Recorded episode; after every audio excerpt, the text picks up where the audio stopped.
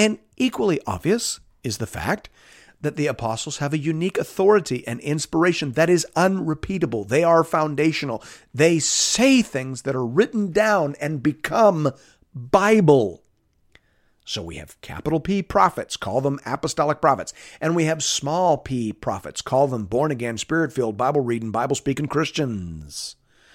Now, some are more gifted and some are less gifted, as we would expect, but all in some sense are capable of speaking a spirit directed word.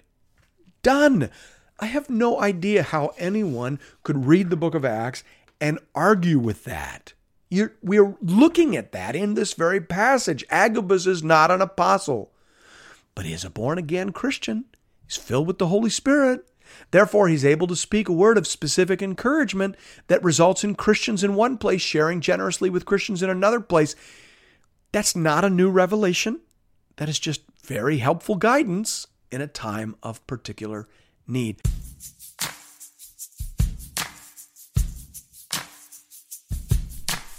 Welcome to Into the Word with Paul Carter. I'm your host, Woody Woodland. There is a sense in which every truly born again, spirit filled person is a prophet. There's a sense in which that is true, and there's a way of talking about that and thinking about that that is very unhelpful. We don't want to say more or less than the Bible is saying here, so we want to be careful. Here to walk us through this issue today is our Bible teacher at Into the Word, Pastor Paul Carter. Your word is a lamp unto my feet. Hope you have your Bible open in front of you today to Acts chapter 11. This chapter continues the story of the conversion of Cornelius and his family and the theological and missiological implications of that incredibly significant event. We pick up the story at verse 1. Now, the apostles and the brothers who were throughout Judea heard that the Gentiles also had received the word of God. So when Peter went up to Jerusalem, the circumcision party criticized him, saying, You went to uncircumcised men and ate with them. We should probably be careful here not to overinterpret that phrase, the circumcision party. In Greek, it literally says some from the circumcision, meaning some folks from the Jewish part of the church. Well, to state the obvious, everyone but Cornelius and his family at this point belonged to the Jewish part of the church. Later in the New Testament, that phrase will come to refer to Jewish Christians who are opposing, or at least reluctant in embracing, the influx of Gentile converts. At this point, though, it should probably just be understood as some Jewish Christians had a question. It, it, it means here that Peter was being asked to explain to the Jewish home base in Jerusalem what exactly had happened and why it was that he felt authorized to take this massive step in bringing a Gentile family into the church without having them pass through the narthex of Old Testament Judaism. That's the issue. Peter brought this family directly into the church through a side window, you might say. They they didn't come in the way everyone else had and the way that they assumed everyone else would. They didn't convert to Judaism first. They just went from God-fearing pagans straight on into the heart of the church. How does that work, Peter? How did you get there? That's what they're asking. Verse 4. But Peter began and explained it to them in this order. I was in the city of Joppa praying, and in a trance I saw a vision, something like a great sheet descending, being let down from heaven by its four corners. And it came down to me. Looking at it closely, I observed animals and beasts of prey, and reptiles and birds of the air. And I heard a voice saying to me, Rise, Peter, kill and eat. But I said, By no means, Lord, for nothing common or unclean has ever entered my mouth. But the voice answered a second time, From heaven. What God has made clean, do not call common. This happened three times. And all was drawn up again into heaven. And behold, at that very moment, three men arrived at the house in which we were, sent to me from Caesarea. And the Spirit told me to go with them, making no distinction. So Peter begins to walk them through how he came to the conclusion that he should not allow the Jewish food laws to keep him from preaching the gospel to these Gentiles. He tells the story of his threefold dream coupled with the arrival of the messengers and the Spirit himself telling Peter to go with them. Basically, Peter has figured out that the clean and unclean animals in the dream represented clean and unclean people, according to Peter's own categories. The sheet obviously represented the church. The dream was telling Peter that it is God's will for there to be Jews and Gentiles in the church and that he should no longer make any distinctions on the basis of ceremonial and ritual law as in the Old Testament. Again, David Peterson says here the threefold vision given to Peter offers a new perspective on the way in which Scripture is to be interpreted and the gospel is to be preached. The provisions of the Mosaic law for cleansing and sanctification are fulfilled in Christ, and thus the cultic restrictions excluding Gentiles from the community of God's people are no longer applicable. Closed quote. Peter walks the leaders in Jerusalem through the process whereby he came to this conclusion. Verse 12 goes on to say, These six brothers also accompanied me, and we entered the man's house. And he told us how he had seen the angel stand in his house and say, Send to Joppa, bring Simon, who is called Peter. He will declare to you a message by which you will be saved, you and all your household. As I began to speak, the Holy Spirit fell on them just as on us at the beginning. Peter is impressed by the extraordinary similarity between this event and the events that happened on the original day of Pentecost. He compares this to what happened in the upper room. This was just like that. And, and that tells us that this wasn't the sort of thing that normally happened when people came to Christ. It wasn't usually accompanied by everyone speaking in tongues. There is a noticeably and re- remarkably significant set of circumstances attending this particular conversion. John Stott says here this was the Gentile Pentecost in Caesarea, corresponding to the Jewish Pentecost in Jerusalem. I think that's exactly right. Thanks be to God. Peter is starting to connect the dots here. He says in verse 16, And I remembered the word of the Lord, how he said, John baptized with water, but you will be baptized with the Holy Spirit. If then God gave the same gift to them as he gave to us when we believed in the Lord Jesus Christ, who was I that I could stand in God's way? When they heard these things, they fell silent. And they glorified God, saying, Then to the Gentiles also God has granted repentance that leads to life. So Peter was convinced, and the church in Jerusalem was convinced too. God had done a new thing, a thing they didn't expect. But there was no doubting that he had done it. Therefore, there was no reason to oppose it. So they stopped questioning it and they started praising God for it. They said clearly, then to the Gentiles also, God has granted repentance that leads to life. That is a watershed declaration in the history of the early church. It will take another couple of chapters for them to work out all of the implications, but this decision turns the prow of the ship away from Jewish exclusivism and towards a multicultural movement centered around the gospel of Jesus Christ. Now, this doesn't complete the turn, but it starts the turn. And so we rightly identify this decision as a seminal moment in the life of the church. Now, the actual phrase that is used is also very interesting. God has granted the Gentiles repentance that leads to life. The Bible speaks about repentance in curious and even seemingly contradictory ways. Peter can command people to repent like he did in Acts 2:38 when he said to the crowd in Jerusalem at the end of his sermon, "Repent and be baptized every one of you in the name of Jesus Christ for the forgiveness of your sins." That's an imperative verb there. That's a command. Repent. That's something that you can ask and even demand that people do.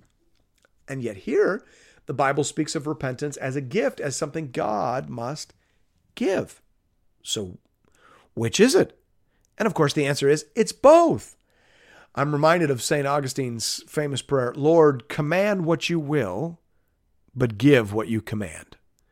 We need help from God to do all the things we should. That is true from the beginning all the way to the end of the Christian life. Thanks be to God. Verse 19. Now, those who were scattered because of the persecution that arose over Stephen traveled as far as Phoenicia and Cyprus and Antioch, speaking the word to no one except Jews. But there were some of them, men of Cyprus and Cyrene, who on coming to Antioch spoke to the Hellenists also, preaching the Lord Jesus. And the hand of the Lord was with them, and a great number who believed turned to the Lord. Now that the Jerusalem leadership has understood and endorsed this new work of the Spirit, the focus of Luke's narrative is primarily upon the spread of the gospel to other places and other people. Here, we see the gospel spreading out from Jerusalem into regions north and east, and we see it crossing cultural and linguistic barriers, and the Holy Spirit was with them, and a great number of people believed and turned to the Lord. Verse 22. The report of this came to the ears of the church in Jerusalem, and they sent Barnabas to Antioch. When he came and saw the grace of God, he was glad, and he exhorted them all to remain faithful to the Lord with steadfast purpose. For he was a good man, full of the Holy Spirit and of faith and a great many people were added to the Lord. So Barnabas went to Tarsus to look for Saul, and when he had found him, he brought him to Antioch. For a whole year, they met with the church and taught a great many people. And in Antioch, the disciples were first called Christians. Now, we don't know how many years are being covered by verses 19 to 25. Ancient historians did not care as much as we do for precise and detailed timelines they tended to move more from theme to theme and development to development.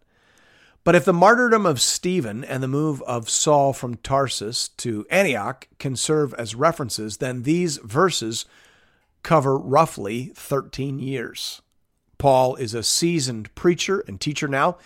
He has been preaching the gospel in his home province for about 10 years, over which time apparently he received the synagogue beating on five different occasions.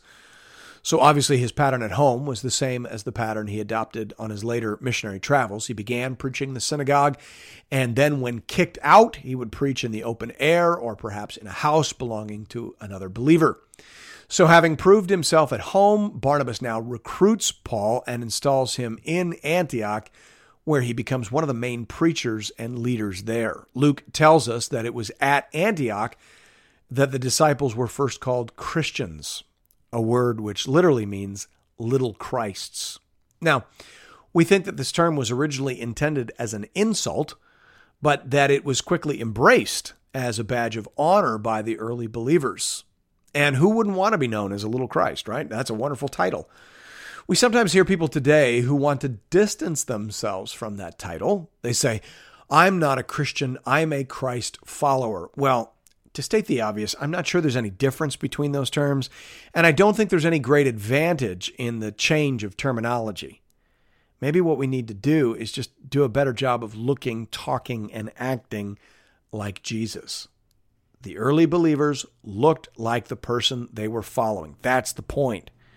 And that remains a worthy objective for us today. Pastor Paul, I want to jump in here because you hit on something there that is actually a bit of a pet peeve of mine it feels to me like we waste a lot of energy trying to come up with user friendly terminology when, in fact, as you point out, what we really ought to be focusing on is actually looking like Jesus.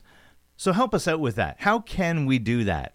What could we do as Christians that would actually resemble the person of Jesus Christ? Yeah, it's a great question. And and like you, I don't think there's really any value in playing games with the terminology. I think those efforts totally miss the point. Yeah, and they're confusing to our neighbors. I remember when it was popular about 10 years ago to say, I'm not religious, I'm in a relationship with Jesus Christ.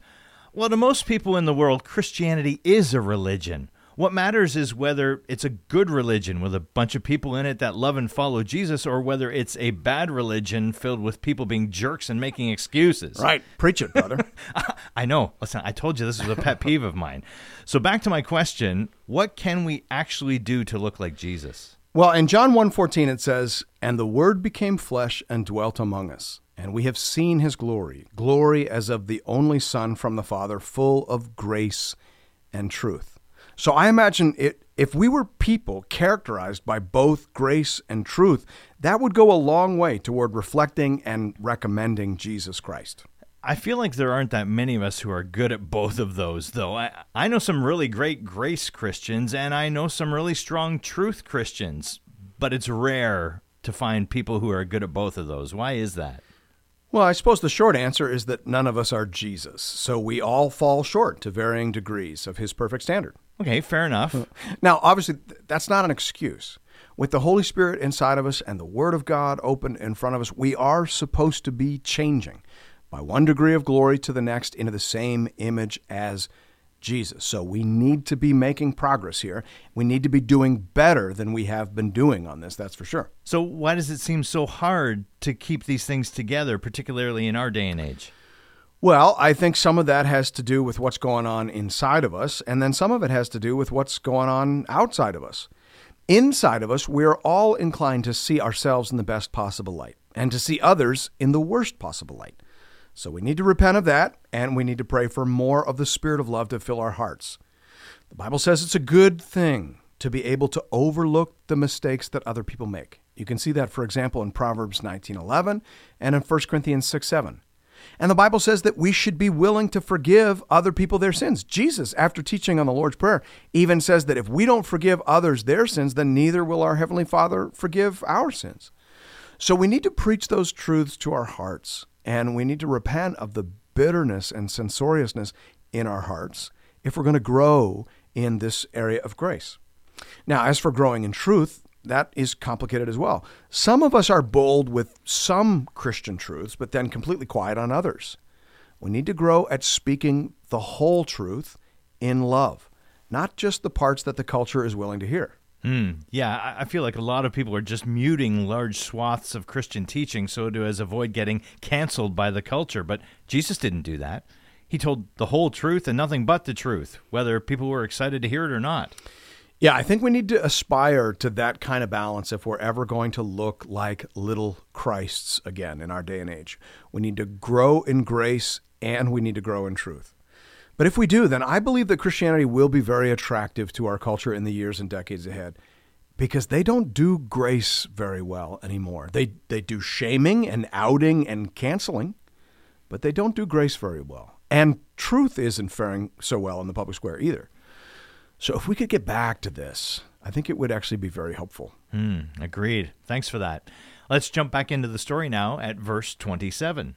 Now, in these days, prophets came down from Jerusalem to Antioch, and one of them, named Agabus, stood up and foretold by the Spirit that there would be a great famine over all the world. This took place in the days of Claudius. So the disciples determined, everyone according to his ability, to send relief to the brothers living in Judea. And they did so, sending it to the elders by the hand of Barnabas and Saul.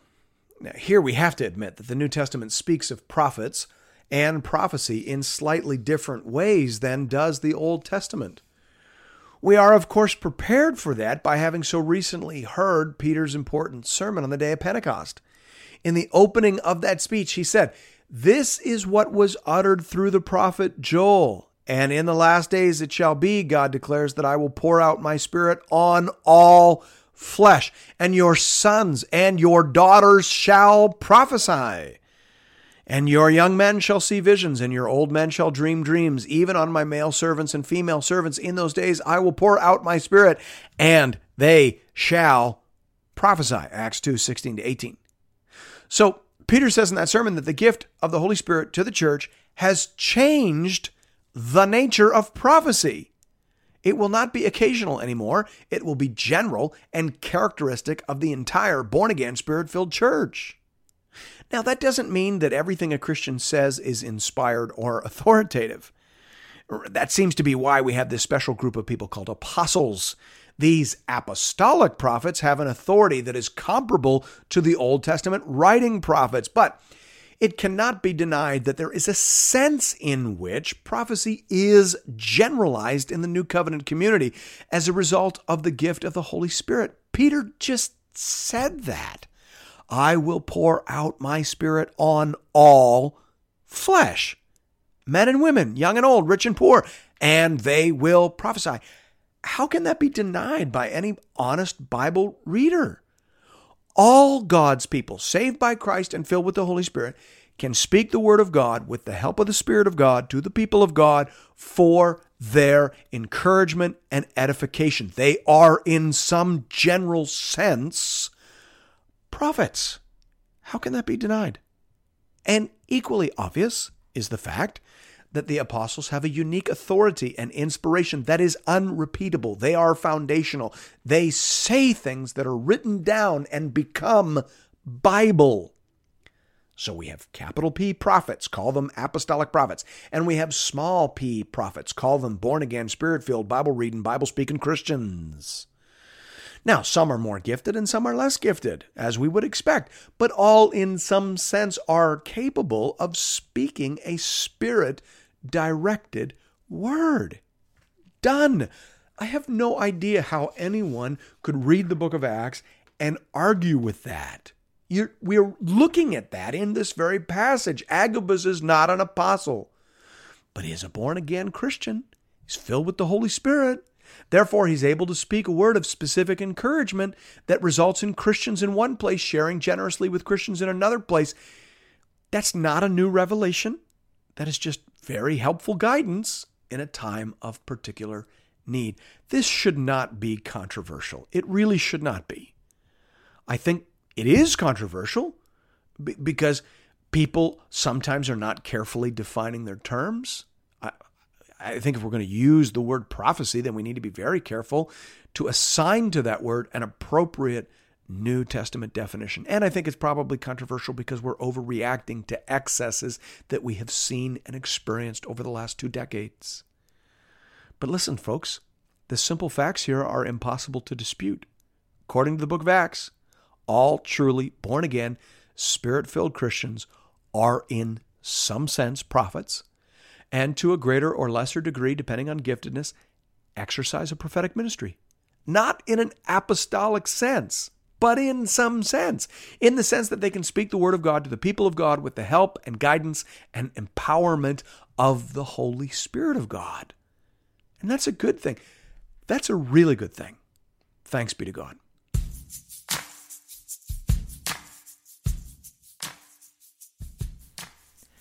Pastor Paul, I want to go back to what you were talking about at the end of the program audio.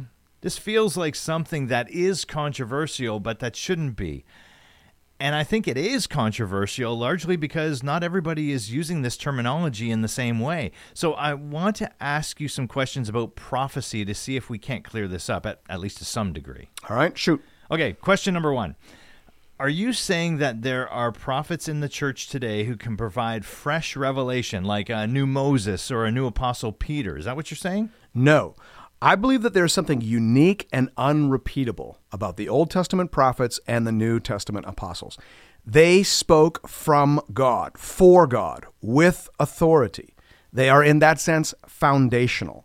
So I would point to Ephesians 2:20 where the apostle Paul says that the church is built on the foundation of the apostles and prophets, Christ Jesus himself being the cornerstone. So Christ is the center or focus of the Bible. And the Old Testament prophets are pointing forward to him and the New Testament apostles are pointing back to him, and that collectively is the authoritative foundation for the church. We can build up on that, but we can't build out from that. So, no, no new revelation. So no one today can say, I have a word from God that everyone needs to submit to. Is that correct? Right. You you can say, I feel the Holy Spirit prompting me to warn you about this course of action. But that's not authoritative. That's not like 1 Peter 3 2 or Deuteronomy 6 4. And that's kind of what we see later on in the book of Acts with this Agabus guy, isn't it? Uh, later on, he warns Paul that great danger is waiting for him in Jerusalem, but Paul goes anyway. He doesn't treat Agabus's warning as binding. Yes, exactly right. Look, the bottom line is that according to Acts 2 17 to 18, on the other side of Pentecost, all truly saved believers are, in some sense, prophets. That cannot be argued. That's not something we should even be talking about. The text says, And in the last days it shall be, God declares, that I will pour out my spirit on all flesh, and your sons and your daughters shall prophesy. And your young men shall see visions, and your old men shall dream dreams. Even on my male servants and female servants, in those days I will pour out my spirit, and they shall prophesy. That does seem pretty clear. Yeah, it really does. So the issue is in what sense, right? Um, in how in what sense are people prophets how does that function how is it different than old testament prophecy and apostolic new testament prophecy how should it be used how should it be governed those are good questions but i don't think that despising prophecy or denying prophecy are legitimate options for bible reading people All right, yeah, that's good. And we'll come back to that topic again in a subsequent episode. As always, friends, if you're looking for more Bible teaching from Pastor Paul, you can find that over at the Into the Word website at intotheword.ca, or you can download the Into the Word app at the iTunes Store or on Google Play. You can also connect with Pastor Paul and with other Bible readers on the Into the Word Facebook page. Just enter Into the Word into the search bar. And we'll see you right back here next Sunday morning as we continue our journey together through the whole counsel of God. We'll see you then. Your word is a lamp unto my feet